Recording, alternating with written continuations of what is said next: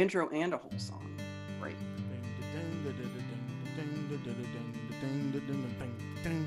You're gonna hate this. You're actually probably gonna hate this. I think. Okay. Okay. Okay.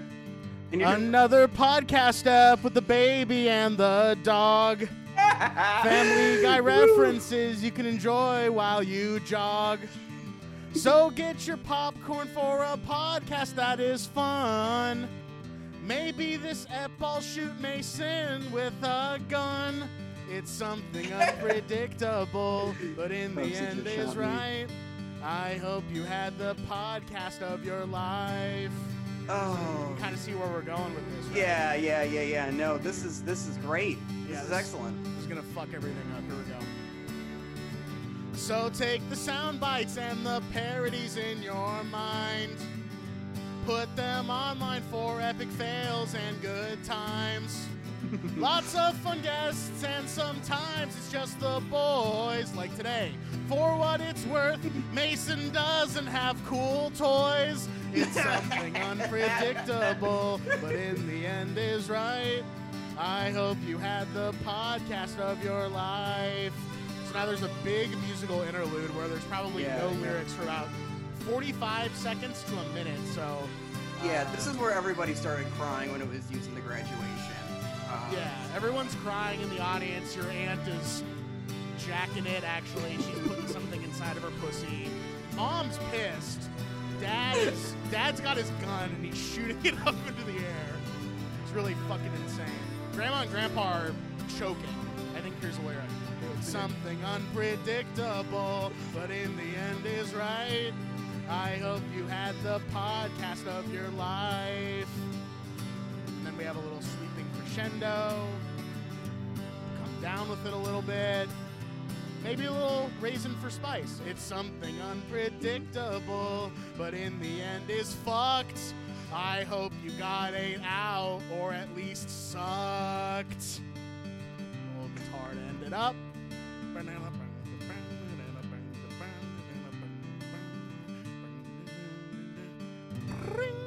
Two minutes and 34 seconds of just um, pure inspiration. Thank you, Chef, for that, as always. Yeah, man. Uh, now, moving on to the crudité part of tonight's pro- uh, program. Uh, I am your host, Ira Glass. As always, this is This American Life. With me today, the funny talking baby, Noah Marger. Yep. Noah Marger, how are you doing tonight, Chef? Oh, chef, you know me. Excited to be here on This American Life. Glad you guys have really uh, taken a page from the It's on the List playbook, and you guys are doing song parodies at the top of the show. When did you guys decide to start doing that, Ira? Um, last week.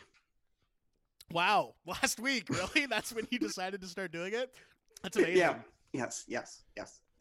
Was that because of the parody from last week, which I can't remember what it is off the top of my head at all? Or was that just like a long building thing in your mind where you're like, okay, we'll do it next week. This is well, the week." last week was the first week I heard the podcast. Oh, okay. Very and- cool.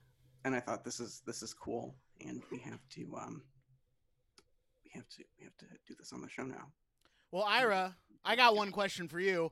Yes. What fucking took you so long?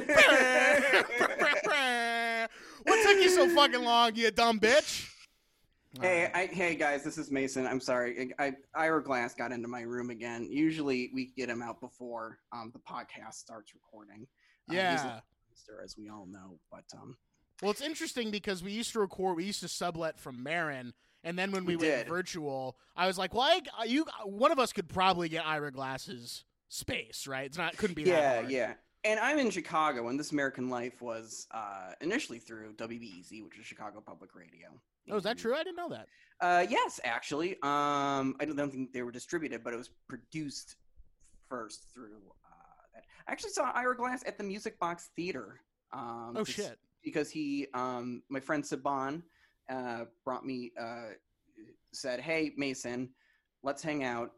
Sleepwalk with Me is going to be playing at the Music Box, and Ira Glass is going to intro uh, the movie and do Q and A." And I was like, "That sounds cool." Ira Glass was gonna do a Q and A for the movie. Yeah, because he was a producer on the movie. Oh, that's for right. 'cause Sleepwalk it, with it Me. was it was in a This American Life story before it was Yeah, a movie. yeah. That's right. I forgot. I used to be so big on Birbiglia, dude. I used to love Birbiglia. Not as big on him Yeah. anymore, but like yeah, early It's- college, mwah, that's the time. Yeah, yeah. No, definitely. Now my parents are big on Mike Birbiglia. Like one of the last times, one time when I was home, I can't remember if it was on a trip back or when I had like moved back earlier. What last year already? Oh. Um, we watched his newest special about him being a parent, and I just nothing happened for me with that. and I was like, yeah, But this you're- guy's my parents' comedian now. Uh, Dude. because only two people in this room right now, including me and my sister, have kids. Dude, it's like kind of crazy sometimes watching comedy with your parents. Early on in quarantine, I watched the uh, new Jerry Seinfeld uh, Netflix special. Uh-huh. Fucking atrocious. Just like oh dear. it's like this guy is literally worth almost a billion dollars and i think something just happens to you when you're almost worth a billion dollars where you're just like dealing with problems that most people will never even dream of having in their whole life You're yeah, yeah, yeah. You're usually if you're making close to a billion dollars, you're usually a comedian in a car getting coffee. oh fuck dude taking him down Bam, bam, bam, bam. no, but it's like it, I'm I'm rewatching Seinfeld. I'm getting very close to the end, and I'm taking um I'm usually w- watching it on my Saturday shifts. sure Um, and so and I don't have a ton of like attachment to like late Seinfeld, but early Seinfeld was always being rerun, and Seinfeld wasn't the first comedians that I like was aware of and listened sure. to. So he's a big guy, like a, a big guy for me. Uh, and unless he's like, the only time I care about Jerry Seinfeld now is if he's like around Norm Macdonald for any reason. Like if he's around, if like if like Norm is talking with Jerry Seinfeld, I'm like, cool. I want to listen to what these two guys have to say. You know, have, like have this you is seen of- norm's show on netflix uh, I have, yeah, I like it. I watched the episode with Lorne Michaels and I watched the episode with Drew Barrymore. Hmm. Very different vibes Yeah. from both of those folks. Drew Barrymore, dude, she was like seven years old when she was in ET, and I did not realize that that- until they said Yeah. something. That's fucking crazy. That's that should be illegal. She's still a she's like a young woman. Yeah, still, she is. You She's know, like probably not even forty years old, as far as I could tell. Because what? and it's it's like it's like she's the little girl. She's the little girl in ET, and she's seven years old. She's probably then, like- over forty. But yeah, no, keep going. Yeah, no, no, no. And then like growing up, and I wasn't around for this, but you would hear about like her her issues with like her her drug problems and stuff like Sure. that, like her kind of like wilderness years. And then you realize, wait a minute, she was like twenty when all of that was happening. Yeah. I've been twenty. That's nuts. yeah, you could have had your Drew Barrymore wilderness period already, dude. That's you. well, I did, and it was when I lived in Los Angeles. But we don't have to talk about that now. yeah, you were hanging out with um, what was the name of the guy in Once Upon a Time in Hollywood's Rick Dalton. You were hanging out with Rick Dalton, right? Yes, yes, I was hanging out with Rick Dalton. The guy's a fucking loser. Sorry, I didn't mean It's that. it's it's official, old buddy. I'm a has been. I'm a has man. What? Cliff I'm Booth? Is that his buddy's name? Is that Brad Pitt's Yes, name? that's that's Brad Pitt. Yeah, yeah, yeah. He was great in that movie. That was definitely my favorite part of He was, and David Hollywood. Fincher. Did you see that David Fincher like helped him helped punch up his like award speeches? That year? No, that's Yeah, crazy. Really? Yeah, he was. Yeah, it was. It was like a pre-Mank uh, in the pre-Mank days. Uh, okay, like, sure. A, an- yeah, the illustrious there- pre-Mank days of Fincher. Right, right, right. There was like a Brad Pitt interview where like they were talking to him about David Fincher as part of a profile. I don't know. I just saw it get shared around that Brad Pitt was talking about how David Fincher is like he's exactly who you think he'd be if he's watching a movie. He's just like, I don't know where they're making doing that decision. That's crazy. Blah, blah, blah. You know, you know, Sure. applying his tactician's mind at all times. Um, Dude. and We lo- we thank him for it though at the at the end Yeah. of the day because that's what we love about him. That is, it truly is. And he had, uh, and Brad had said like, um, you know, but he's like a really funny guy and a good hang, and he like helped him write his awards ceremonies, his like award speeches that whole year when he was, uh, when he got nominated for Cliff Booth. Well, she, they're like buddies at this point because he's been in Seven. He was in Fight Club. Fight Club, He was in he Benjamin, Button.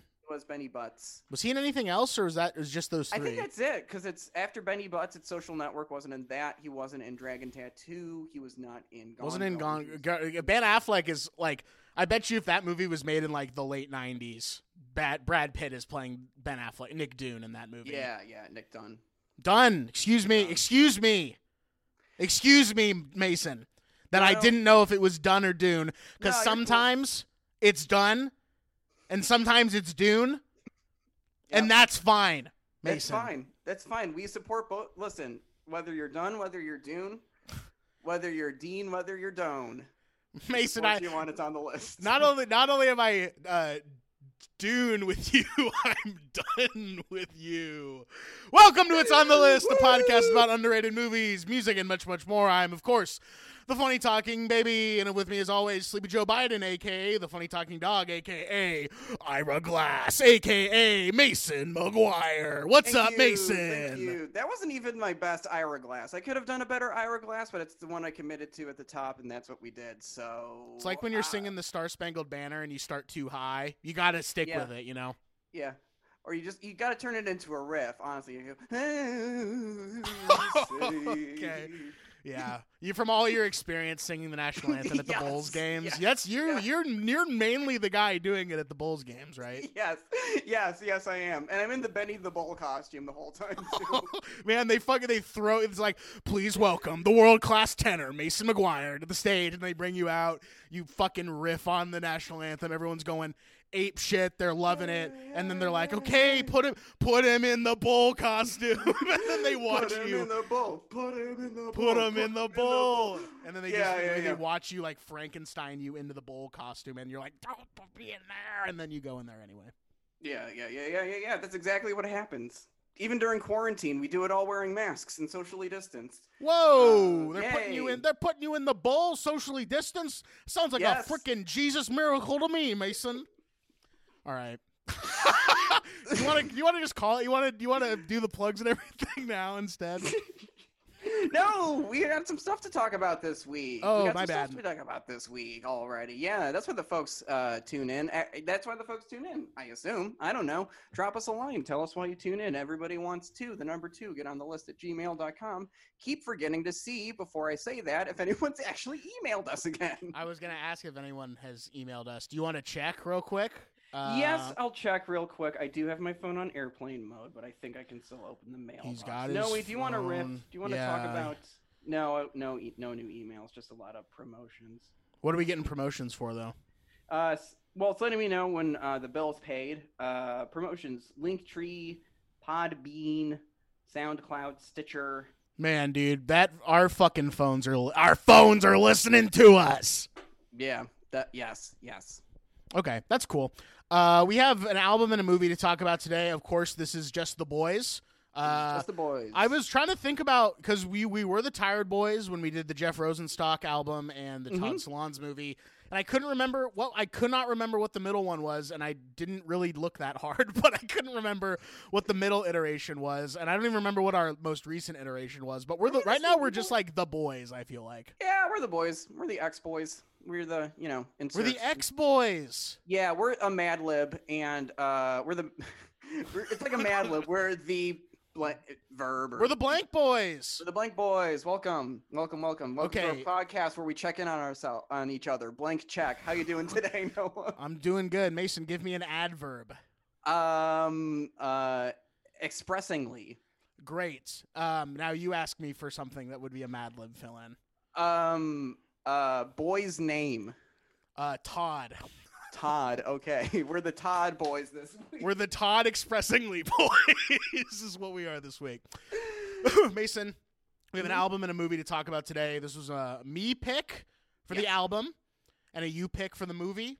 Yes. I think as ceremoniously and as well, what is the right word? Traditionally, I guess we start with the album. Yes. So we should probably just start with the album, huh? Yeah, why not? And this week was a Noe's pick album. So Noe. Yeah.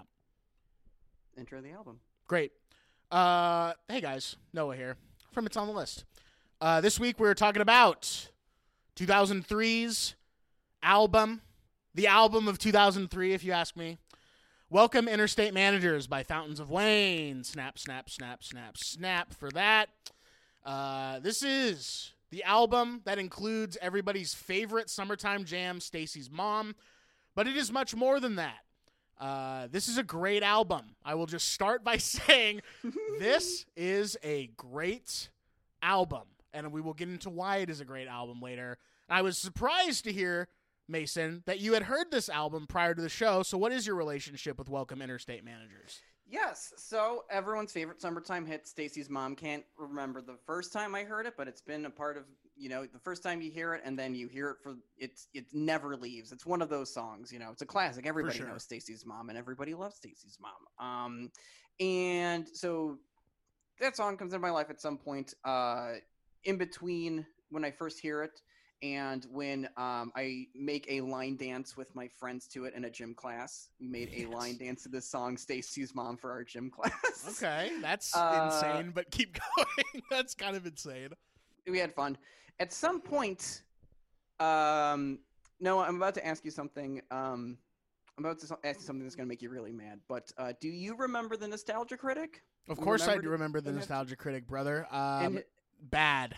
Yes, bad, not not good. Um, but he had uh, his website where he hosted his videos and others uh, was thatguywiththeglasses.com, and I liked a lot of the content and the creators on that page much more than I liked the Nostalgia Critic, AKA Um, Doug Walker, AKA AKA Doug Walker. slam that ham down on the table, my man. Yes, big time.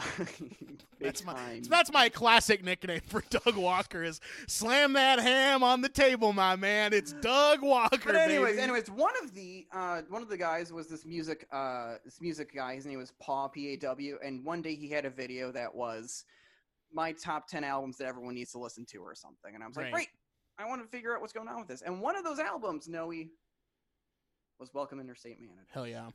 And so this is when I was in high school, early high school, and very, very lazy. And um, so I did what I usually did with music at that time, which was go on iTunes, see the top five songs, the most popular ones from that album, put them on my iPod, and listen to those Great. over and over and over and over again. But I don't think I listened to the whole album in full, maybe until college. And even then, I couldn't tell you if I actually did. So this is basically a fresh listen for me, I think. Wow. Okay. Nice. In a very piecemeal way, this might be your first full full listen of it. Is that fair yeah to say? pro- i would say i would say that with more confidence than i would saying that i heard the whole thing prior for the prior than than the first time i heard it for the show Perfect. Uh, now should I talk about my relationship to this album? yes please So everyone knows Stacy's mom, as you said. Yes. Uh, song came out in 2003. Radio Disney was a big station in the car. oh sure Yeah, and I remember hearing this, I believe, on Radio Disney because it's inconspicuous enough to the point where like kids will like the song because it's like catchy or whatever without Yeah. knowing that it's like very pervy, basically. for lack of yeah a better term. it's one Um, of those yeah it's like it's it's it's fun for the parents because they know what's going on and it's fun for the kids because it's just like a, a, a fun song about your friend's mom Exactly, and it's like, oh, okay, cool. Yeah, my, I have some cool friends who have some cool, cool moms. I don't know why yet, because I don't have a hormone exploding in my fucking body to tell me why I think that's cool.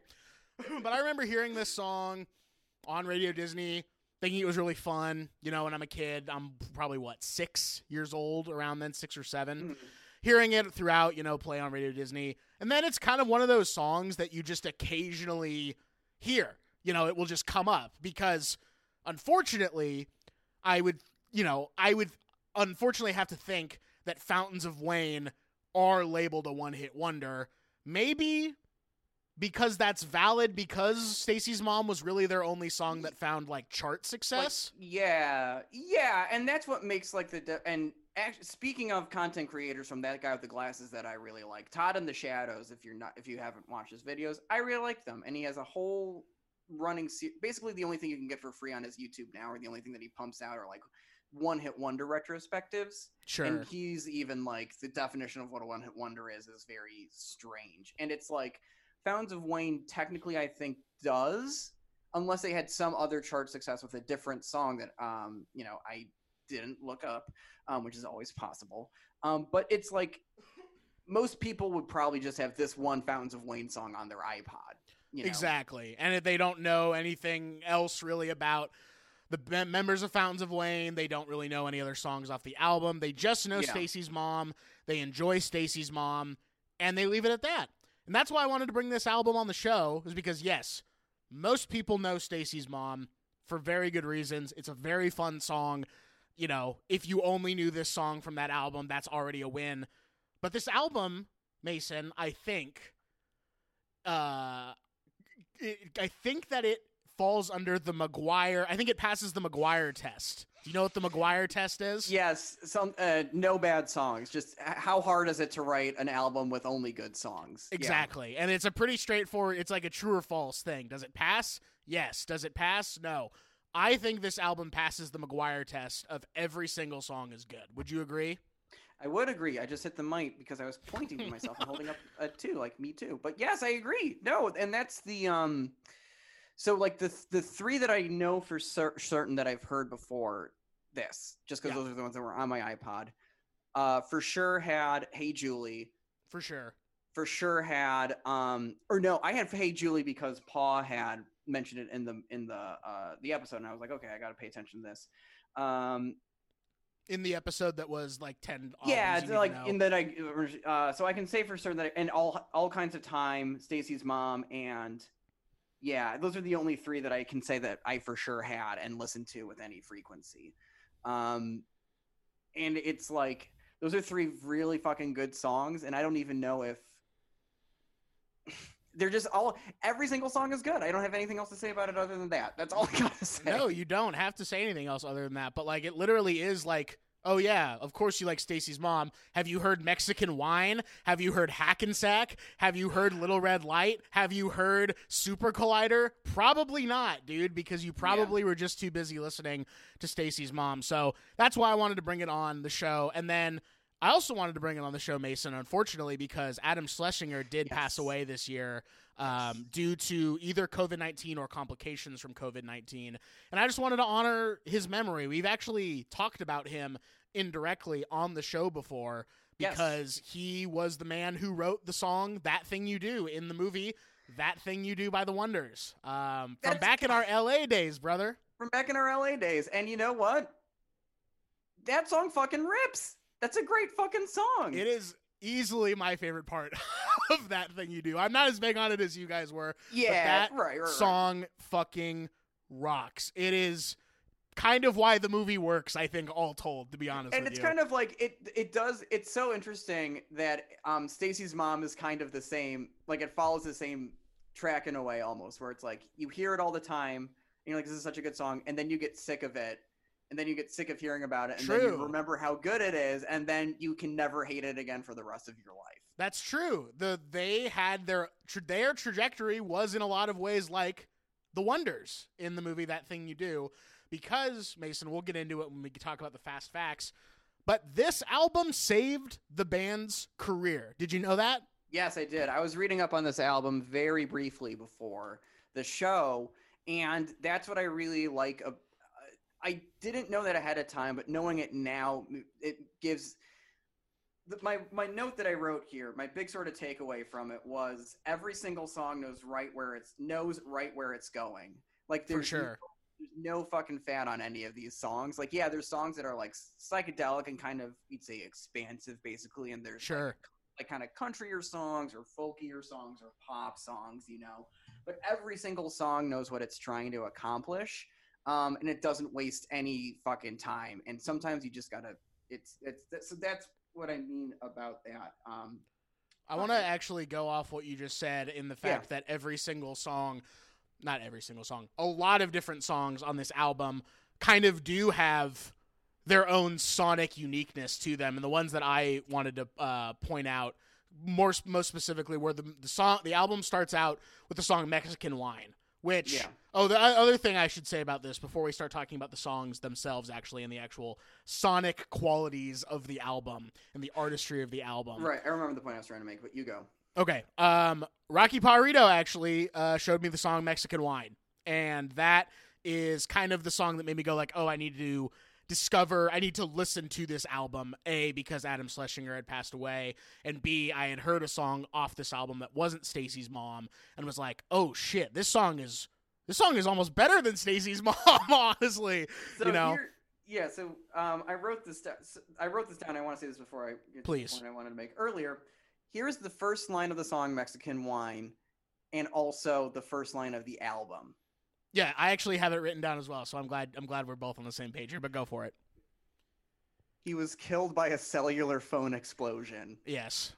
Come They- on, dude. They scattered his ashes across the ocean. The water was used to make baby lotion. The wheels of promotion were set into motion, and the sun still shines in the summertime. I don't know the rest of the words off the top of my head, but it's fucking awesome. It's so It fucking fun, and it's fun, and they're having fun with it, and the music is good, and all of the members of the band seem like they're on the same page, and that is what's so fun about what, what Fountains of Wayne and Welcome Interstate Managers is that all the songs feel individual, but also part of the same whole, and that I think is a telltale sign of not only just a like competent band of a band that like plays well together but a great band. Like their their vision is whole but you can hear each of them individually through the song either a enjoying themselves and usually b playing the shit out of their instruments no they're not jimmy page no it's not john Bonham. it's not led zeppelin level of like insanity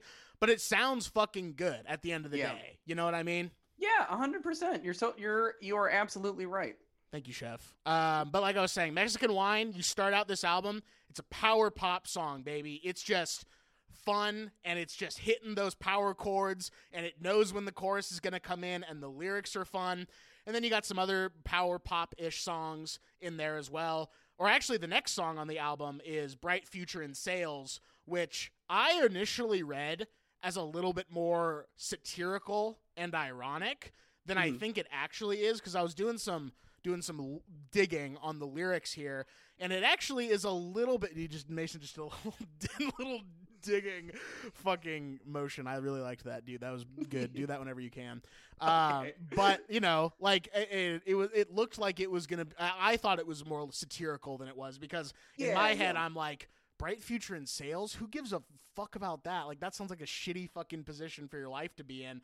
But then you look at like the rest of the lyrics of the song where you're like, oh, I got to get my shit together, man. You know, like it really is more genuine, I think, than I had initially thought. And I think that was my Yeah. own sort of interpretation of my, uh, like the wheels spinning in a way that I don't think was meant initially for the song to be read. But that's a great fucking song, too, that in a different power pop way, I feel like where we're driving toward the chorus maybe a little bit more and it's like all about all right let's get to that fucking chorus baby and jam whereas the other lyrics maybe aren't as as exciting whereas mexican wine it's like every lyric is exciting in its own particular way and those are just the Uh, first yeah. two fucking songs on the album baby Yeah, and then after the, what's here's the nice thing about hearing this song, uh, this album in a post Stacy's mom world. In Sure. A, in you know, um, when you hear that song and all you can th- like, it's become its own object. You know, or For I don't know what I'm trying to say, but you understand what I'm saying. It's we're living in a post Stacy's world, uh, Stacy's, mom, mom time. world yeah We're living in a post Mank time.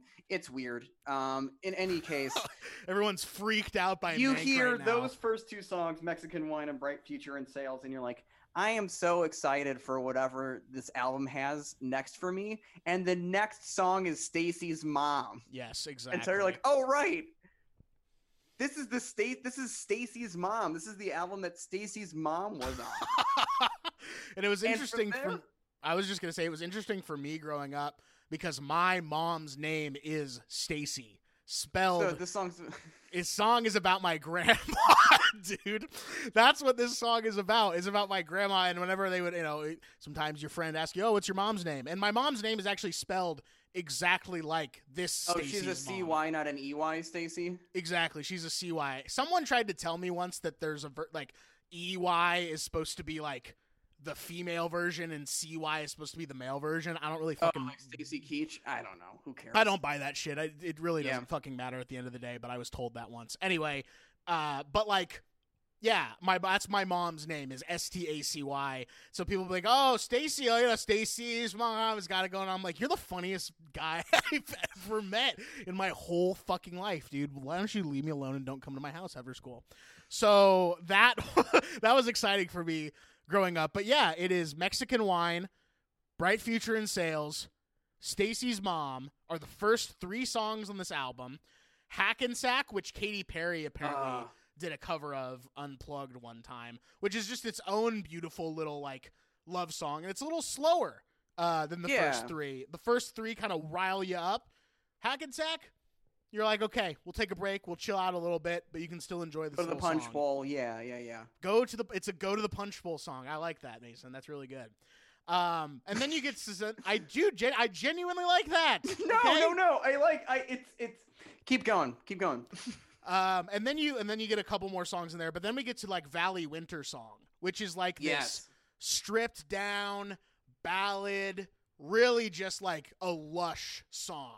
You know, the name of the song is literally Valley Winter Song. There's already, you know, pastoral imagery being used in the title of the song, and it's beautiful in its own way. You know, it's much more bare and much more I don't want to say more vulnerable than some of this other stuff because some of these other songs are Yeah, vulnerable in their own way, but this is Mhm. very like like it feels like you're like cracking something open almost. Like you're you're coming up over this scene, you know what I mean?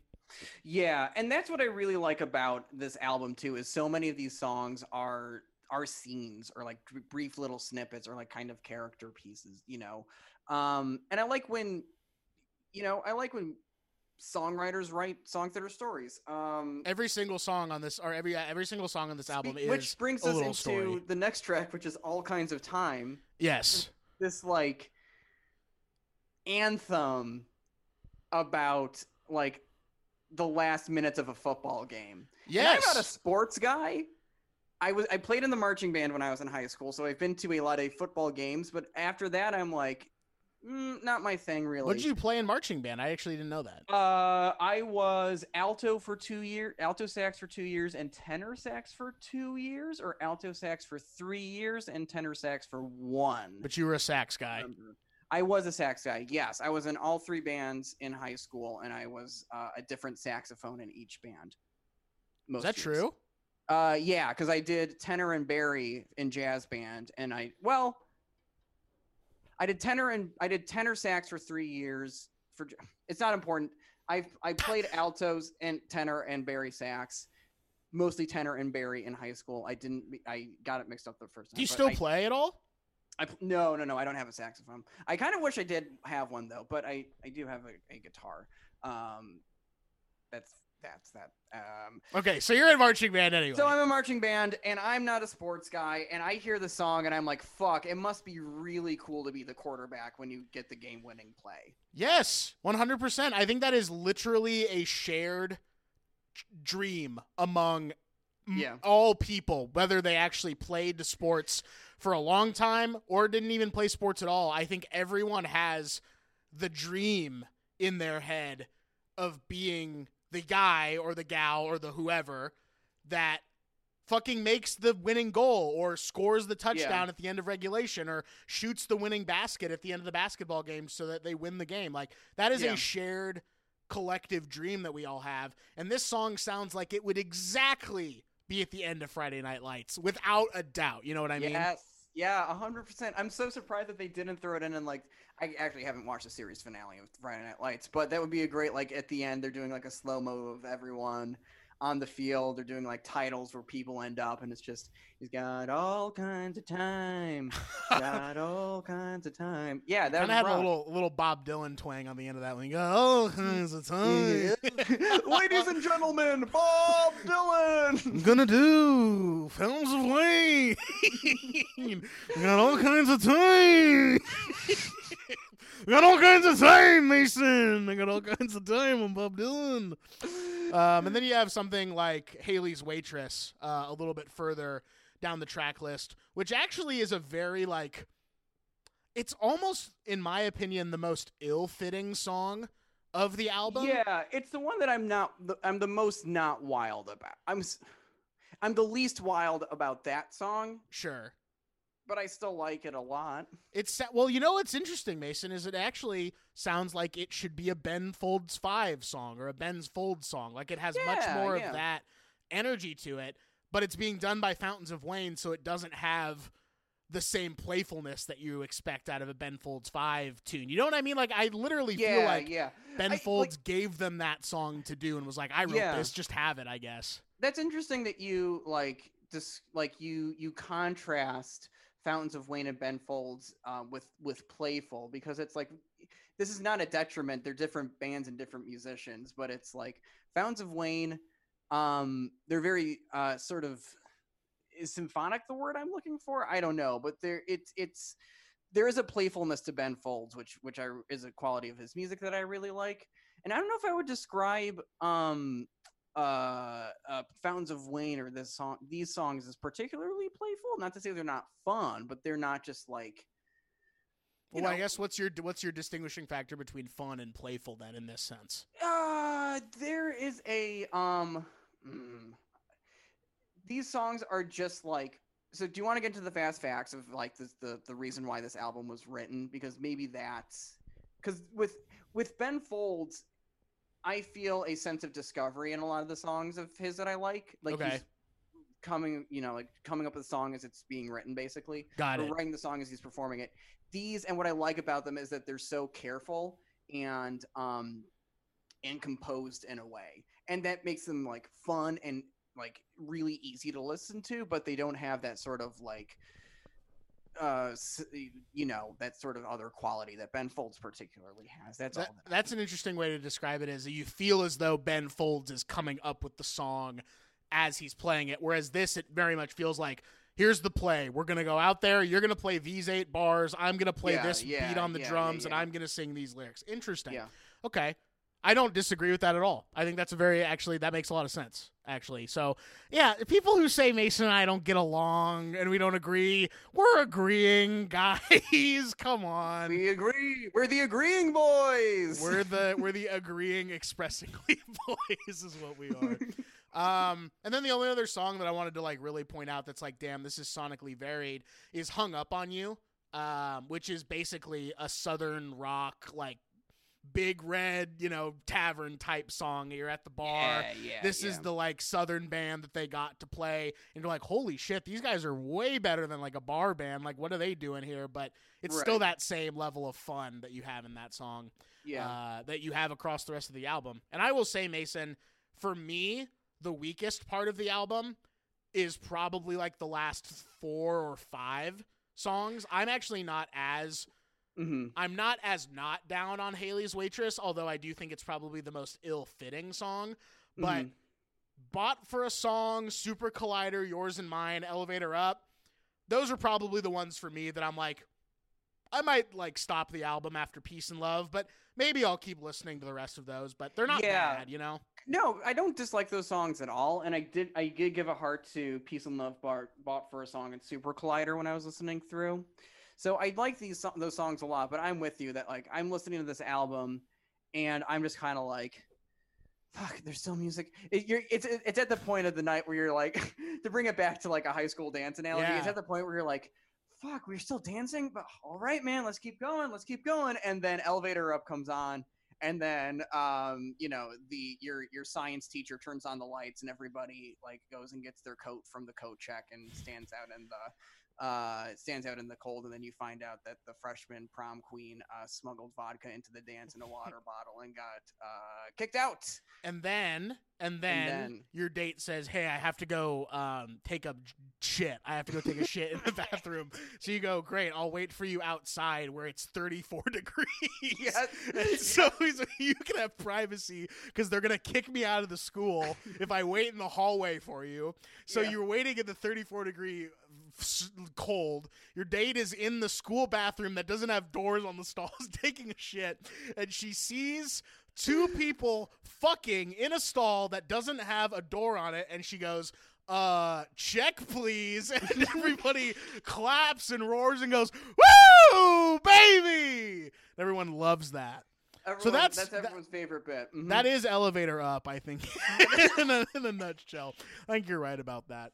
Um, this is a great album, Mason. This yeah, is I yeah. think this is I think every single song on this album's good, even if I don't yeah. love the last four or five tracks as much as I like the rest of the album.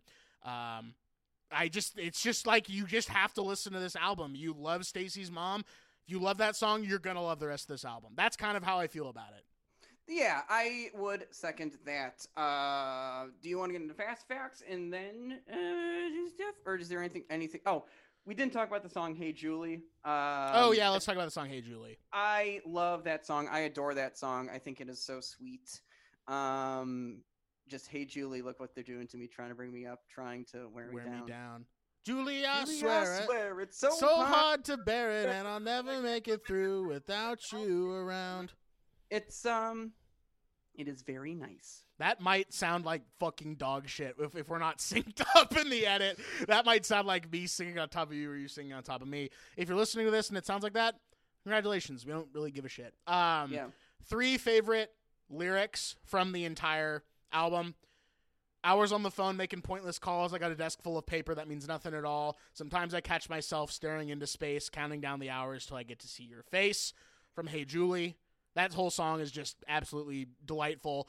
And you don't hear a lot of songs about people named Julie either. That's not really Yeah. a song you hear about. You hear a lot of Michelle's, you hear a lot of Carolines, you hear a lot of, you know, all these other, you know, Yeah. female quote unquote female names. You don't really hear a lot of Julie songs. So Yeah. let's get let's get some Julies out there. yeah, you let's get some men's names in the songs too. Right now, we only got Jeremy. Yeah. Jeremy smoked it yesterday. Dude, literally the other day I woke I woke up out of my bed, pillow came off, or my head came off the pillow, and I was like, I have to listen to Alive by Pearl Jam right now. And I did, and it sucked, dude. I'm sorry. Damn, that's too bad. That's really too bad. Um, What other I don't know. male song names? There's that whole fam- there's a Family Guy bit about female names in songs. Mason, do you know that one? I it's not. I'm not familiar with it. Which episode is it in? Um, I'm gonna look up this. It's uh, Family Guy, uh, female. Fem- this sucks for everyone to hear.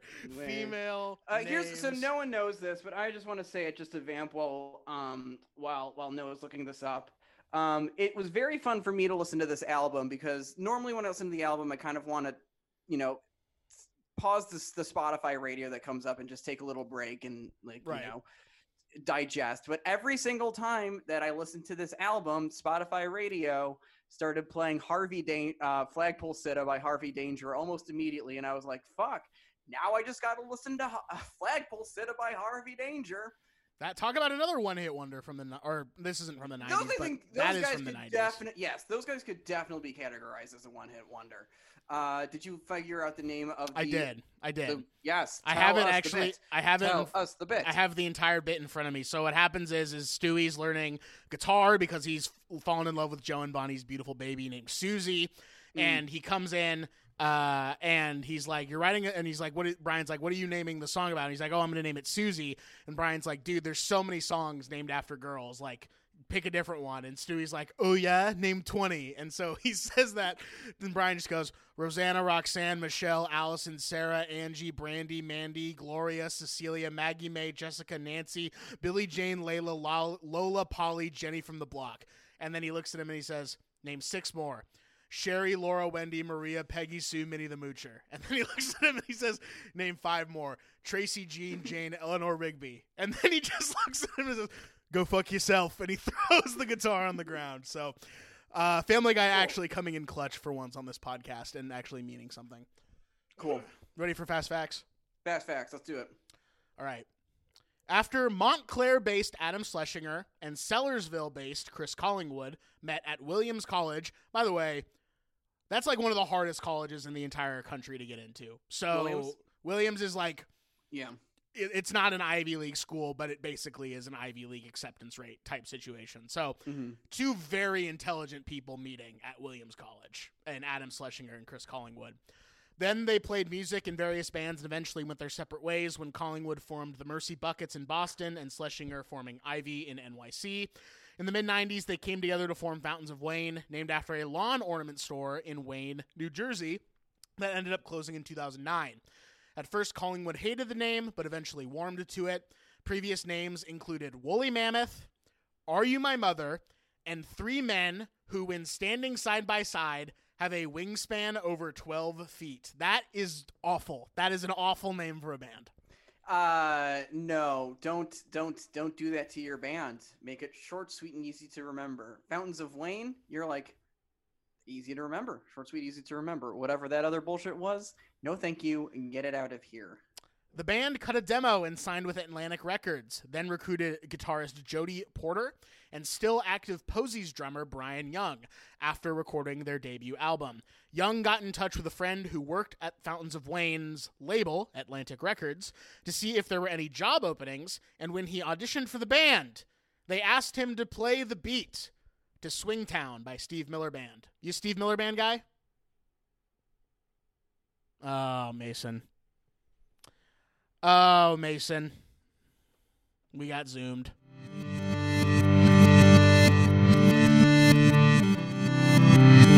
In the mid 1990s, they came together to form Fountains of Wayne, named after a lawn ornament store in Wayne, New Jersey. Ooh. New Jersey. That closed in 2009.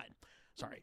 Uh, at first, Collingwood hated the name, but eventually warmed to it. Previous band names included Woolly Mammoth, Are You My Mother, and the very awful, very terrible Three Men Who, when standing side by side, have a wingspan of over 12 feet. Uh, that name sucks, Mason. Yeah, I say no on that name. No, short, sweet, to the point. Fountains of Wayne, excellent. The Beatles, excellent. Uh, Charly Bliss, excellent. Li- you know, Limp Bizkit, excellent. Limp Bizkit, Okay. yeah. mhm. the band ble- shut the fuck up. A band a demo. Shut up for Atlantic Records. Then recruited guitarist Jody Porter and still active Posies drum er Brian Young after recording their debut album. Young got in touch with a friend who worked at Fountains of Wayne label to see if there were any job openings, and when he auditioned for the band, they asked him to play Swingtown by Steve Miller Band. Are you a Steve Miller Band guy or no? Come the fuck on, dude. You're getting fucking zoomed again. Uh, previous band names included Woolly Mammoth, Are You My Mother, and three men who, when standing side by side, have a wingspan of over 12 feet. For the third time, Mason, that is a terrible name for a band. Would you agree? Yes, let's keep going. Great. Beatles, great name. Limp Bizkit, great name. Uh, Charli XCX, great name. Yeah. The band cut a demo and signed with Atlantic Records, then recruited guitarist Jody Porter and still active Posies drummer Brian Young after recording their debut album. Young got in touch with a friend who worked at uh, Atlantic Records to see if there was any job openings. He auditioned for the band and they asked him to play Swingtown. Mason, do you like Steve Miller Band? Um, they're okay. Right, they're the fly like an eagle people, right? Yeah, uh, Fly Like an Eagle is Uncle Brian's favorite song, probably, I would say. That's very cool. You know what? I'm gonna say good on good on Uncle Brian for that one. Thanks. Uh, though Collingwood and Schlesinger shared co-writer credit for all original Fountains of Wayne material, for most of their careers they wrote songs separately. In 2005, Collingwood said, "We decided early on it's better not to have arguments that some bands would have, where they might say, "Oh, I wrote 15% of that song,' and try and figure out the numbers. It seemed ridiculous." Schlesinger added, "We just agreed many years ago that if we were to have a band, we just split the songwriting to avoid having a conversation every time we finish a song. But we really haven't collaborated as writers in many years, and that's kind of intentional too because we didn't want it to turn into a thing where people would say Adam's songs are so like this. We wanted the band to have an identity more than we wanted each of us to have an identity in the band. It kind of seems like Chris Collingwood and Adam Schlesinger didn't like each other very much. Kind of.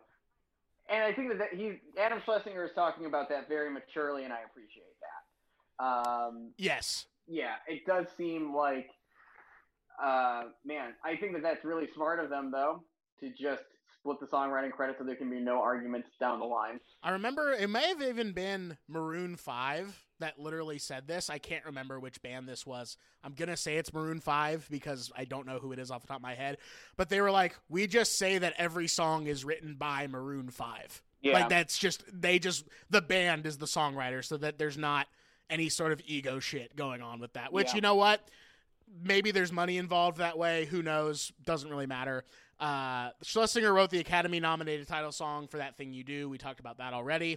Uh, here's the biggie the band was dropped by Atlantic in 1999 due to their previous albums, their first two albums, self titled Fountains of Wayne and Utopia Parkway, not becoming successful in the commercial space. So they took a hiatus. Schlesinger co wrote many of the songs in the Josie and the Pussycats film and soundtrack and produced albums Right. from Verve Pipe, David Mead, and They Might Be Giants, and released a third record with his other band, Ivy.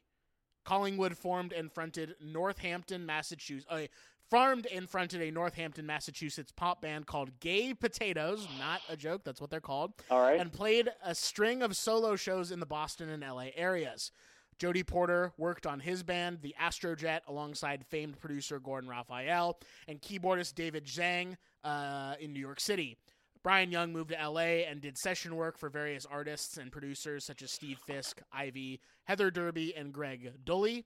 The band reunited, recording a cover of The Kinks' Better Things for the tribute album This Is Where I Belong, the songs of Ray Davies in 2001. We've talked about The Kinks on this show before. Mason, Very are nice. you a Ray Davies guy? Yep. Or are you a fucking, what's, I don't know, who else is in that band? Even? Oh don't fuck! I it, I forget his brother is Don Davies or Dave Davies, but I don't know. I think I'm a Ray Davies guy. You're a Ray Davies guy. That's what I would say. Yeah, you're a little, you're a little rock and roll. I don't fucking know. Keep going. Let's keep doing this. Okay, great. Fountains of Wayne commenced recording of their new album without any label support. That we're talking about here is uh, whatever the fuck this album is called. Welcome Interstate Managers. Um, according to drummer Brian Young, Adam put up the money to do the recording. We converged in a studio in upstate New York, and we didn't know what to expect. We basically all just showed up with nothing. In 2009, Katy Perry performed a cover of Hacking Sa- Hackensack on MTV's Unplugged. And in 2011, the band The Wonder Years performed a cover of Hey Julie for the charity compilation Versus the Earthquake. Last but not least, of course, Adam Schlesinger died from complications of COVID 19 on April 1st, 2020. The surviving members of Fountains of Wayne to get, performed together for the first time since 2013 on April 22nd, 2020 as part of a charity live stream to raise funding for the New Jersey Pandemic Relief Fund. The performance was a tribute to Schlesinger and featured Sharon Van Etten taking his place on bass guitar. Yeah. What a person to take over. Sharon Van Etten, you know, that's pretty man. amazing. That's really cool. It does suck that he was uh, that he died of COVID though. He died of COVID. John Prine died of COVID, um, and literally hundreds of thousands of other people died of COVID. Um, shitty to think about. Did Bill Withers die of COVID? Because I know he passed away this year too, right? I don't know if he died of COVID or if he died of just Something um, else.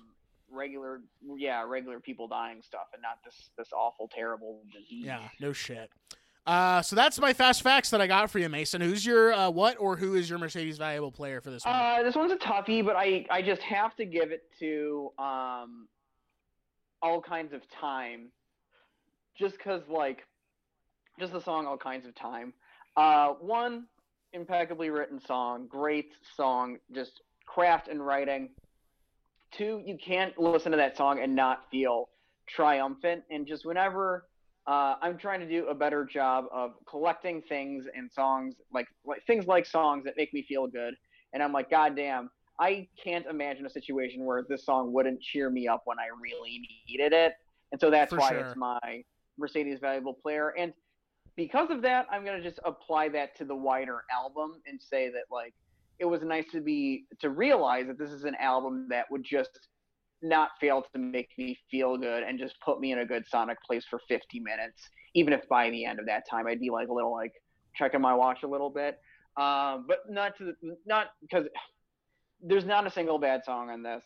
Um, it's just a little long. it's just a little long. It's there's not a bad song. It's, it's just a little long, but I enjoy every. I still enjoy every single minute. I'll recommend for me. Uh, pause the podcast, listen to the album, and come back for the movie discussion. Noah, what's your MVP?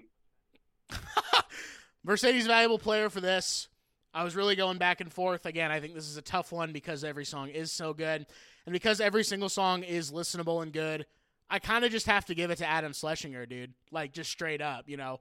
Uh, Yeah. Whether it was him or Chris Collingwood writing the song, you know, in my mind, Adam Schlesinger was the heart and soul of this band. He seemed like the one who really wanted to push forward. He seemed like the one who, when they were down and out after their label dropped them, he was the one who said, "Let's record Welcome Interstate Managers." You know, um, and it, you Yeah. know, he passed away this year, and I just wanted to honor that by giving him my Mercedes valuable player. Like I said, I think he is the reason why we have Stacy's mom. I think he's the reason why we have this album. This is their most successful album, uh, but it, again, no one probably knows for the most part how good this album is on the whole. So he's my Mercedes valuable player, Adam Schlesinger. Rest in peace. And this gets a full recommend from me as well. Listen to this album. Come back for the movie. Speaking of which, Mason, This is a Mason Woo. pick. What the fuck are we watching today on It's on the List? This week we are watching Wong Kar Wai's film 2046. It's a very it's very convenient that we're talking about this movie because today Criterion announced that they are releasing a Wong Kar Wai box set, um, including this film. So, how about that? Um, this was a blind watch, as I've been doing the last couple of weeks. Things I brought, like matinee a lot, like Falls that I want to watch from America, and I chose. Uh, well, I offered Noah t- three choices, and because I couldn't decide. One was uh, the Jia Zhangke film um, Ash Is Purest White. The other was the Burt, I believe it's Burt Reynolds movie, North Dallas It is 40. Burt Reynolds, yeah. Um, yeah, and and uh, I was like, of these three, which sounds most appealing to you? And Noah was mostly down uh, down for either 2046 or um, North Dallas 40, and he said North Dallas 40 might be closer tied to the album, and I was like, let's stir up this pot a little bit. Let's get some new flavors in this in this mix here. Let's add some, uh, you know, it, we're maybe gonna throw some uh, red cabbage in the salad today. Holy it's on the fuck, list. dude. Yeah, Holy fuck. bitch, red cabbage? Are you fucking cabbage. kidding me, dude? Yeah, dude, red Holy fucking shit. cabbage in this fucking salad right now. It's like let's do 2046. And it was an interesting watch. Noah, uh, okay. I I agree with you. It was an interesting watch for me, but I think it was a very interesting watch for me in a very different way than you're going to expect me to talk about. So, do you want to hear my my Odyssey with 2046? I would love to hear your Odyssey with 2046 because you had also never seen this movie before. Is that correct?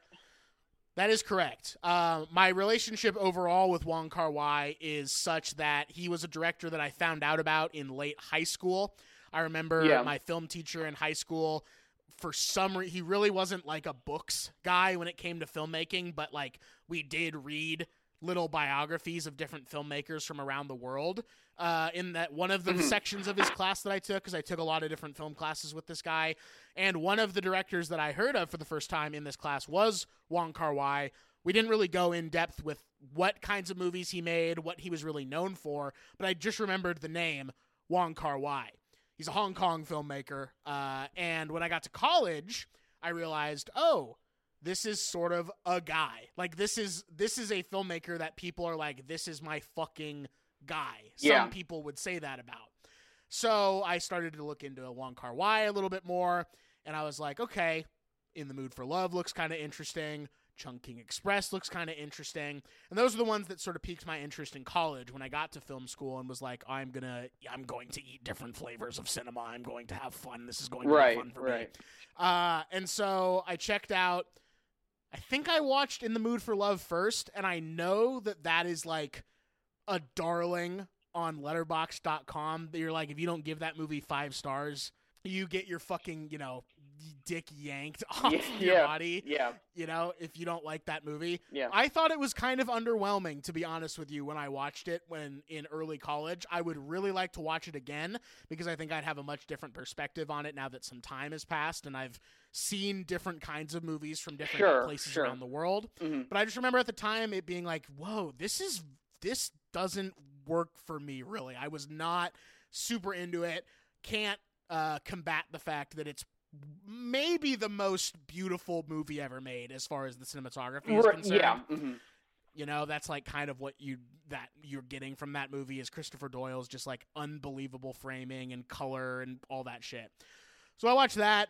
I much preferred Chungking Express, which is a very hard movie to track down in the physical copy. I think it's out of print in the Criterion world. Yeah, so it's kind of a rare gem. Mhm. So I tracked that down somehow. Uh, I was able to find that prior to Filmstruck, prior to Criterion Channel, and all that shit. And I just was sort of like, okay, I really liked Chungking Express. Didn't really care that much for In the Mood for Love, but need to watch it again. And he's just not really a filmmaker that I really think about that much, that often, to be honest with you. Wong Kar Mhm. Wai is, but I knew that he was going to get some love from Criterion.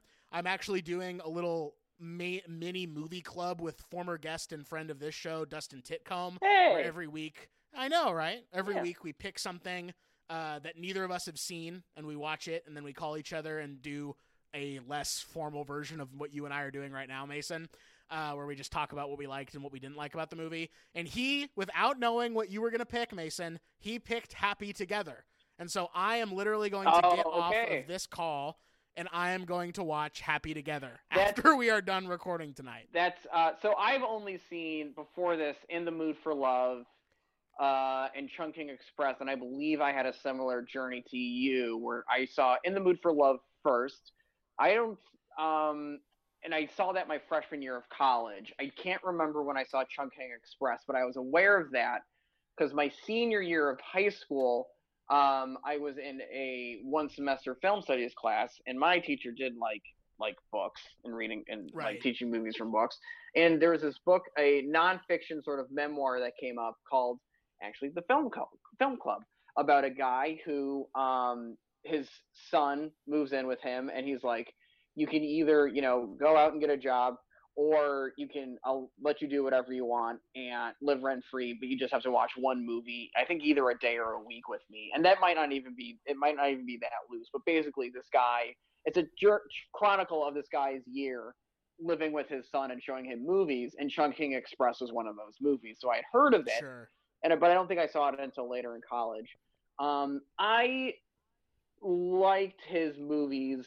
I agree with you that there's a Letterboxd mob and it is kind of like you sign up for your Letterboxd subscription and the first thing they do is make you give in the mood for love five stars. Like that's Yeah. actually what happens when you make a subscription on letterboxd.com um, but I, I haven't seen it in years and it's it is something that either uh, comes across my str- screen like on a tumblr dashboard because new people are discovering it. I'm like fuck that movie just like tracks. Like it just can kind of attack it like just finds new people every single year and it still excites Yep. people.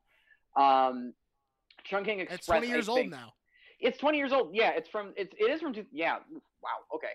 Um chungking express is earlier than that and this movie 2046 is from 2003 um 2004 Four, because I'm they sorry. took four years to make it because of some fucked up shit that was happening uh, regarding a pandemic. Mason, believe that, it or not. Yeah, that was interesting to read in the IMDb trivia. Was that they shut down production for SARS for the for, for Yeah. SARS three. Um, not so but so. Uh, anyways, um, and the same thing. Chungking Express. Yeah, yeah. yeah. Uh, Chungking Express, I kind of feel would be like. I, I was thinking about that movie when I was watching 2046, and I'm like, that movie like hits you at a certain age, and it does like give you a. It's sort of one movie that explains the the, the essential split in the in a male psyche, which is either doing shit so over the top because you're depressed and you need everybody to know, like buying um ex- expired peaches to eat on the day that like your girlfriend left you or something um, or you're on the complete other spectrum where you just like don't give a shit, but you really just want a woman to come into your life and like clean your apartment for you. Yeah, exactly. But I still really adore that movie. I think it's really sweet and good-hearted. Uh, Tony Leung's in it. He's in this movie too, and he's he is a good actor, very charismatic. Um, Faye Wong, who's also also in this movie, is in um, Chungking Express also.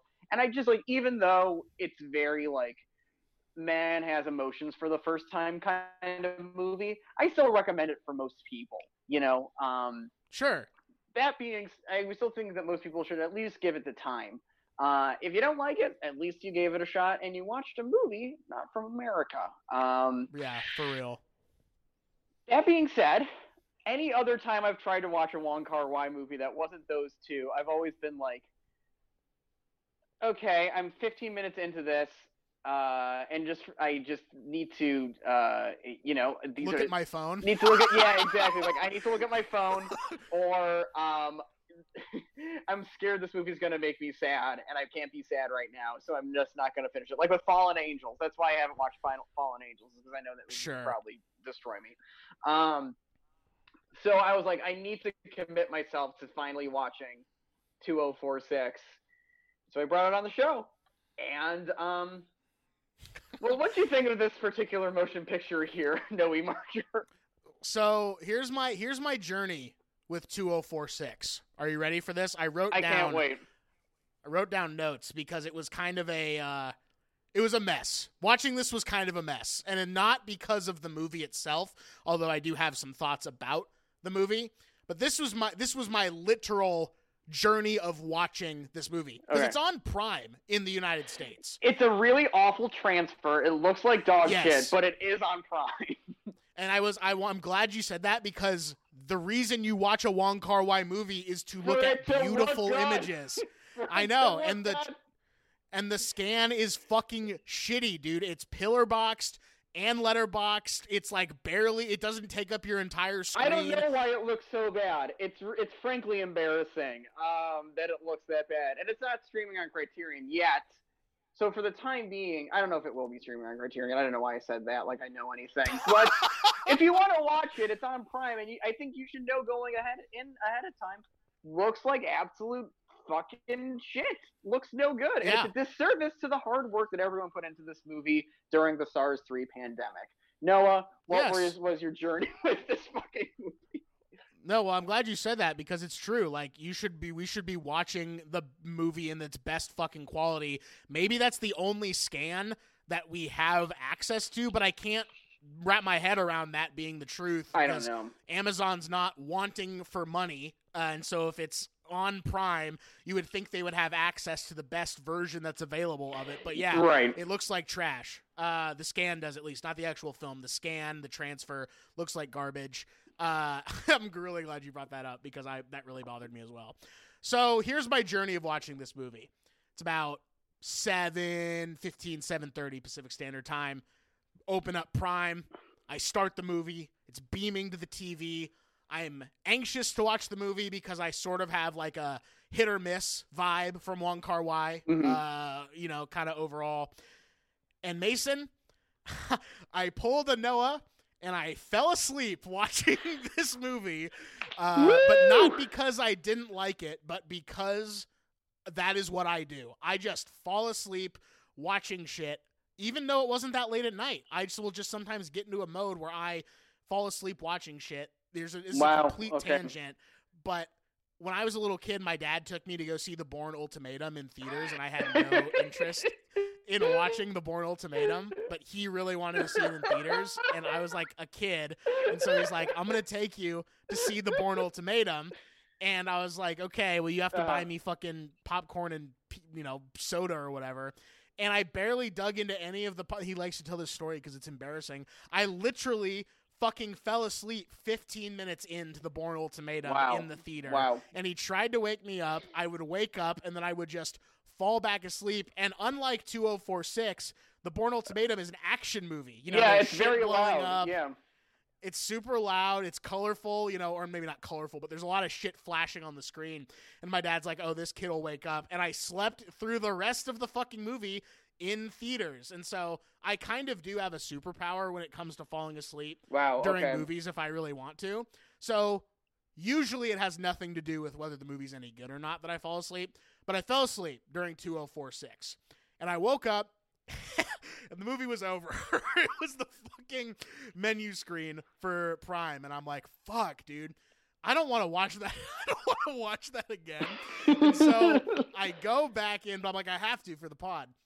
And so uh, I go and watch, try and watch the second hour of the movie, just cold, like Yeah. with being as having been asleep.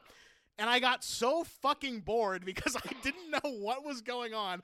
I looked at my phone for like 30 minutes while the movie was happening. Then I watched an episode of Survivor because I was like, I don't want to finish watching 2046.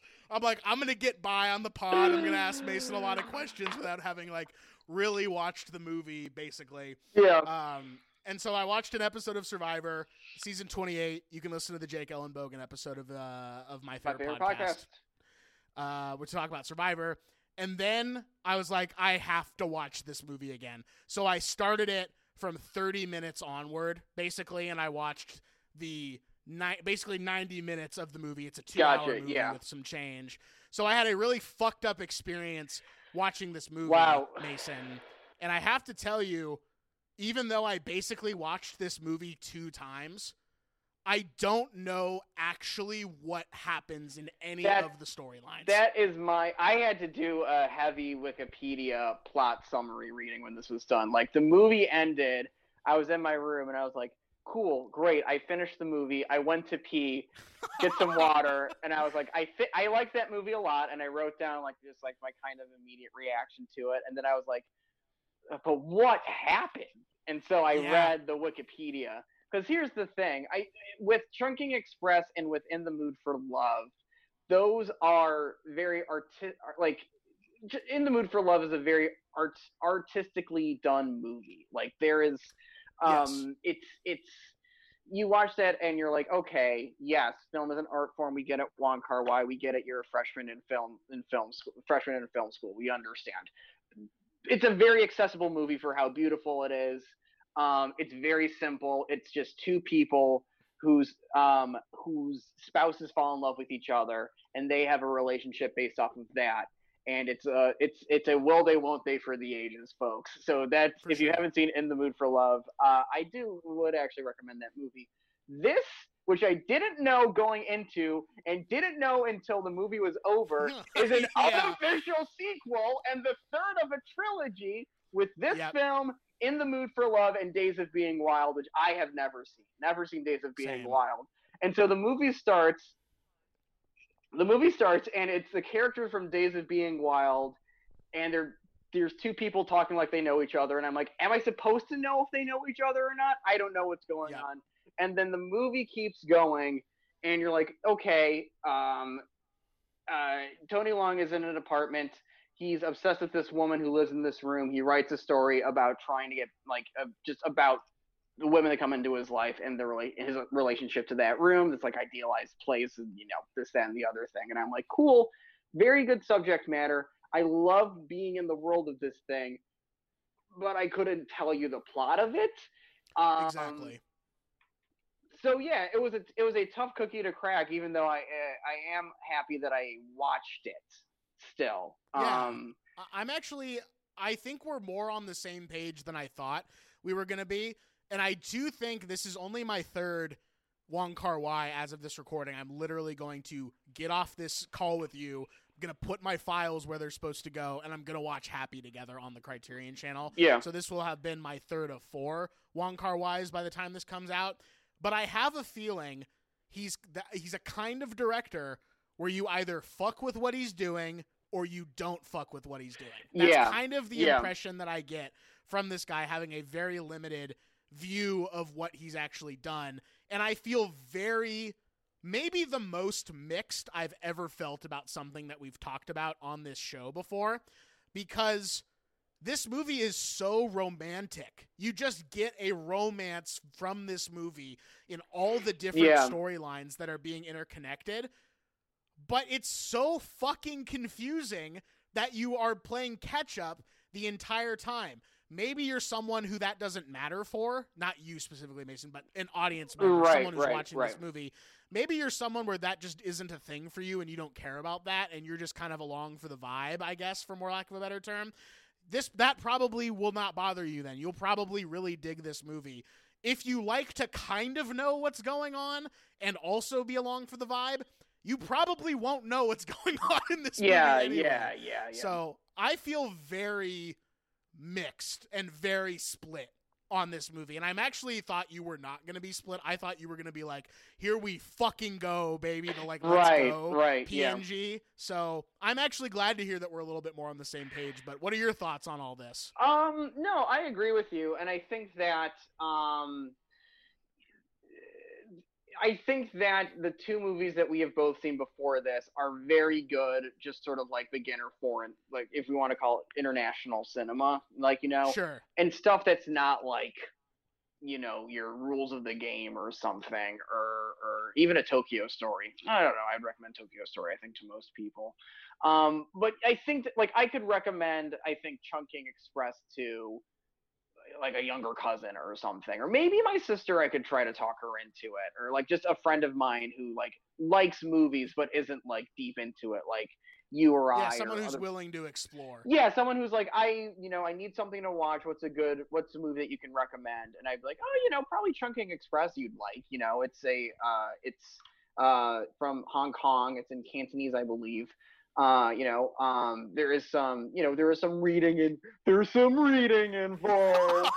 You've Yeah, gotta read okay. the movie, you know. Okay, Um, yeah, you gotta read the movie. You gotta be a bitch at the office. You gotta tell everyone, I read a movie last night, everyone. I read a movie. You're not gonna like reading it, but I did. You know. Uh, exactly. But um, uh, that being said, I I think on that kind of spectrum, I fall more on the fucks with him side, just because like even though I didn't get more than 15 minutes into like the Grandmaster, and I was really interested in watching the Grandmaster because he was nominated for an Academy Award movie for it, and it looks like a kind of like kung fu movie, and I'm like, I want to see what Wong Kar Wai is do making a kung fu movie like. And I started Sure. watching the first 15 minutes, and I watched it on a DVD. It was- It's kind of the same. This looks like dog shit, man. And I had no obligation to finish watching the movie, so I just stopped watching it. There's also a lot of discussion about like, I think like turn of the century, like uh, Chinese and Southeast Asian politics or something like that. And I'm just like, I really need to be in a different place for this than my apartment in Los Angeles on my uncomfortable Yeah. futon, you know. Um, yeah. so, but that being said, like, even after watching this, it kind of lit a fire under my ass, and I'm like, maybe I should give Happy Together the time. Maybe I should finally see Days of Being Wild. Um, that all of that being said, though, this particular movie that is the subject for discussion today, I agree with you. I'm a little kind of um, Maser Manos on it. Um, it's Totally. Like, I'm like really glad that I watched it um, and I'm you know kind of happy that I ticked it off like the old the old list there. Uh, but just in terms of just like recommending it, I'm like, nah, don't don't start with this here. You know, if you haven't seen it, probably Yeah. if you haven't seen it and you like Wong Kar Wai, I would say definitely because you'll probably get you you will get from the experience what you want to get out of it. Um, but it's not It's definitely not the movie you start with Wong Kar Wai. Right, You definitely start with In the Mood for Love or Chungking Express, and then when you decide, okay, Mason picked this movie, or technically I picked this movie in theory for the podcast, and you have to watch it. You're like, okay, I guess. But dude, I was I was like, what? Actually, what is happening right now? Because yeah, me too. things that there are things that happen sometimes in movies like Inherent Vice, where you're like, what is happening in Inherent Vice? But that's almost the fun, quote unquote, of Inherent Vice, where you're like, what the fuck am I watching? Is this a shaggy dog tale? Is actually any of this happening for real? But then there's something like 2046, which is a romance film and also a science fiction film. I think that's also something that's yeah, there's like a little intertext with um, uh, Tony Leung's character Chow is writing um, a science fiction story set in the year 2046 about a city called 2046, and everyone's trying to get to 2046, and one man's trying to get out of 2046, and that's kind of nice to have because like that was a very good sort of like um, It's checkpoint. the most grounding you get. Yeah. Exactly. Yeah. Like it's nice that you the movie is so much this it's it's it has this device so that you know the main character's like kind of interior like kind of interior life and you can kind of get Yeah. grounded with that and kind of look to that as like kind of a guidepost and be like okay I see that coming in the distance it's going to help me understand what's going on around here but the rest of the movie I'm just like she's coming in, she's coming out. Uh, there are they? There, there's prostitutes. They're fucking other people. They're together. They're not together. What's going on? That's fine. It's romantic. It all seems very dramatic. It's all happening at Christmas. There's Nat King Cole going on in this movie. Yeah. It's a Christmas fucked. movie. That's what's so also so. Uh, is tw- is two oh four six a Christmas movie? Yeah, I'm Go just- off in the replies. I'm just imagining like uh, being at home with my family or something, and they're like, "We've watched Rudolph the Red-Nosed Reindeer. We've watched Santa Claus is Coming to Town." Like, Mason, why don't you pick the Christmas movie? And I'm like, "Have I got the film for you?" And I put on. And they're like, "Sorry, it looks like complete fucking horseshit," even though that's kind of the reason you're watching a Wong Kar Wai movie in the first place. Don't know why that is. It's Uh, really you can frustrating. Find a better scan of this movie elsewhere other than Amazon Prime. This podcast did not tell you, wink, wink, to go seek that out, wink, wink Right. because you know uh, it looks like dog shit on Amazon Prime. But dude, yeah, this is a very this is a very interesting watch. I would say it's a total vibes movie at the end of the day because there are like little like flourishes and little like fragments of this movie that on their own without any context for what is going on because if you can actually follow the actual narrative of anything that's going on in this movie you are a genius you deserve to be in mensa you Yes. deserve to work at you know Yes. facebook or whatever Yes. uh, get paid a million dollars a year to do absolutely fucking nothing. Uh, you know, so if you can follow the narrative of what's going on in here, good for you. I would say for most people, this is going to be a vibes thing. So get the best scan you can. Uh, get some popcorn, get a drink that you like to drink, and just vibe out. Because there's moments Yeah. in this movie that are just absolutely fucking stunning. You know, I Yeah, remember this yeah. moment where I think it's again, I can't tell you where in the movie it is because it all fucking blurs together, but it's a moment where one of the characters is talking to a call girl and they like arbitrarily agree to pay like ten dollars or whatever Yeah. to the call girl, and then the man leaves the frame. It's a deep fo- or it's not a deep focus shot. It's a shallow fo- it's a shallow depth of field shot. The man walks out of frame and we're just on the call girl and all of a sudden like one tear just like rolls down her yeah. face Yeah. you know Yeah. and you get little moments of serendipity and you know serenity in the movie from little moments like that but it's t- it's a tough watch i'm not i'm not gonna lie to you mason i'm not gonna lie to you listeners this is a little bit of a tough watch Yeah. but if it sounds like it's up your alley you'll be worth it more in, sp- in spades but Yeah. Yeah. uh, i'll just preemptively give it a conditional rec big time conditional rec on this one Yeah, this one is a this isn't one is a strong conditional rec just because I'm like, you know, it is it is a strong conditional rec just because I want to recommend Wong Kar Wai just in general. I think if you haven't seen a movie of his and you're just kind of like, I need, uh, you know, something sad or just you know something I can just fucking vibe with, or I'm just interested in expanding my horizons. I think Wong Kar Wai is kind of a good guy to start with, personally. Um, and at least Chungking Express. This particular movie, though, no, it's only it's only for the for the the true heads out there, though. Uh, do you have a MVP to give? i do but should i give fast facts before Yeah, why not? Uh, it took four years to complete this film. During that time, production was closed because of the SARS. It says epidemic, so maybe it wasn't quite as big as a pandemic, but the SARS epidemic in March of 2003 that was occurring in Asia. Uh, each character speaks their own languages. Mr. Chow speaks Cantonese, Bai Ling speaks Mandarin, and Tak speaks Japanese, even when talking to each other. Even so, they seem to understand each other perfectly. So that's sort of the sci-fi element Yeah. at play here, you know.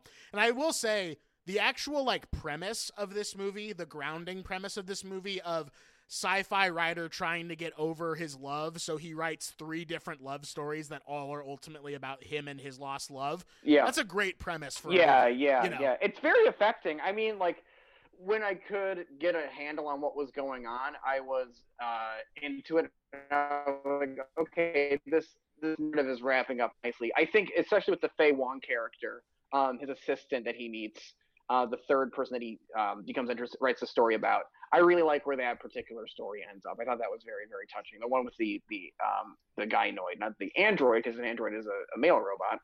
Very silly that we give binaries to robots, but the Yep.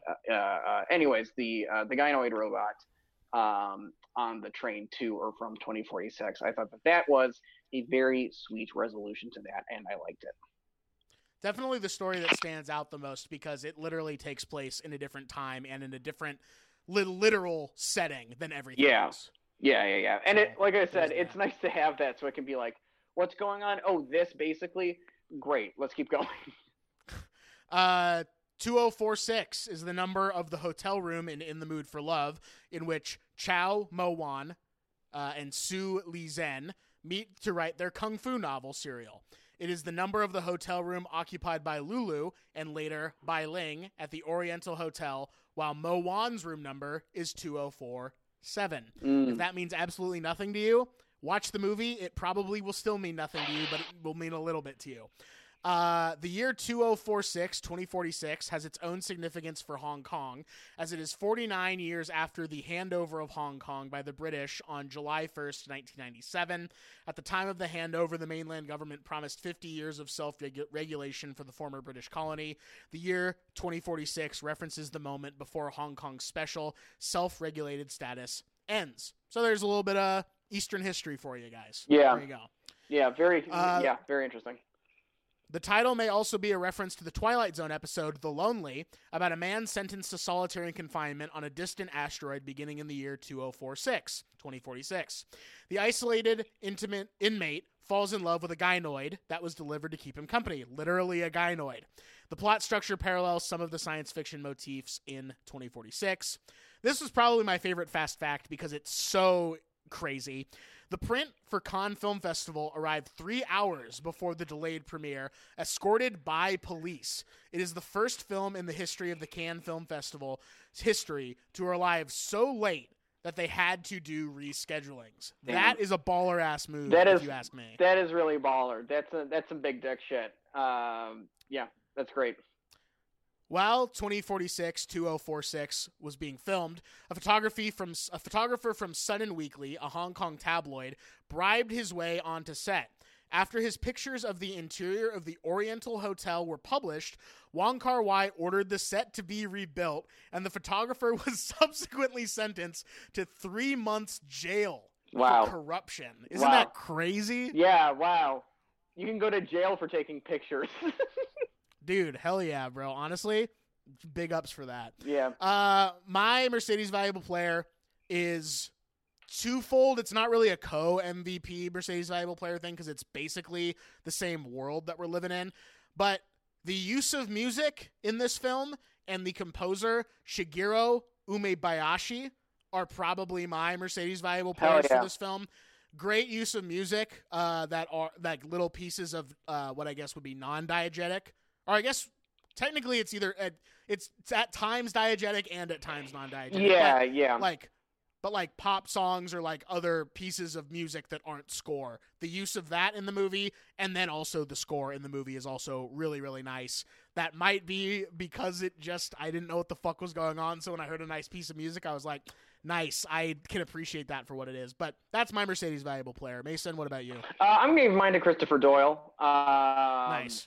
Yeah, I just it just I, in my mind there is a perfect version of this movie, the 4K Blu-ray that's definitely coming from Criterion. The nice new scan making this thing look nice and proper.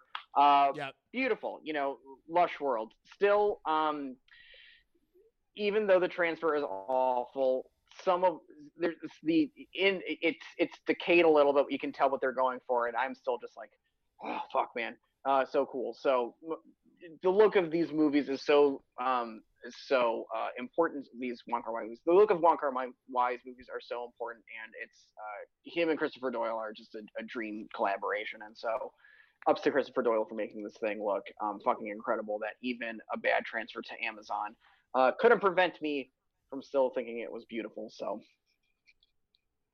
I think that's it, dude. I think we Hell did yeah. the show again.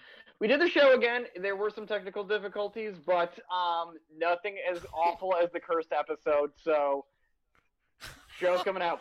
Uh, if you want to get in touch with us, you can send an email to everybody wants to everybody wants to the number two get on the list at gmail.com. You can check us out at the links in the description and the link tree in the description. I am Mason. I am also the co-host of The Barn, a podcast about the Shield. I am also on Letterboxd under my name, where I have given In the Mood for Love five stars. And I am Ah. also uh, just out and about and uh, wheeling and dealing and uh, smoking a token and just being a chill guy and hanging out. Noah, what's up with you? I'm on Instagram at Hot just- Vicky. No, uh, Noah, what's up with you? I just realized the reason why you say that sometimes at the end of the show that you're just out and about, and I'm gonna tell you off mic why I think you say that. But All you know, little little little treat for you and me, little just little just chef's kiss for you and me for after we go off the air. All right. But I think I know why you say that. Uh, as always, I am Noah Marger. I'm the other host of this show. I'm the Funny Talking Baby. You can listen to my other podcast, my favorite podcast, a podcast about people's favorite things. I already mentioned that this past week, Jake Ellenbogen's episode about Survivor came out. This coming week, you can listen to my episode. Let's see. Is that going to be the case? Yes. Okay, good. I want to make sure. Sometimes I get a little fucked up in my head when certain episodes are coming out. You can listen to my episode with Chloe Aguirre, uh, filmmaker Chloe Aguirre. We will be talking about mysticism, manifesting, astrology, and psychic abilities. Oh, I want to hear this. This sounds really cool. So, so haven't recorded that yet. Don't know how that's gonna go. I'm a little scared for that episode uh, because I don't know what I'm getting myself into. I Yeah. know absolutely fucking nothing. Yeah, be sure to follow me on the pattern when she sets it up for you, dude. I can't wait. So yeah, so that you can listen to that episode when it comes out. And uh, Letterboxd, Instagram, all that shit, YLG, it's all in the fucking link tree. Just go look there. Uh, my other little recommendo for the week go to youtube.com, type in Very Ape, V E R Y space A P E. Go to that YouTube channel, watch whatever looks interesting. I would personally recommend Florida Man on there, and also American Juggalo. That's what I would recommend, but uh, Okay. everything on that channel is good. All So that's my little other recommendo for the week. Mason, bring us out. Black Lives Matter. Black Trans Lives Matter. Defund, abolish the police. Fuck Donald Trump. Save the United States Postal Service. Tell someone you love them. And we will see you all next time. Bye bye.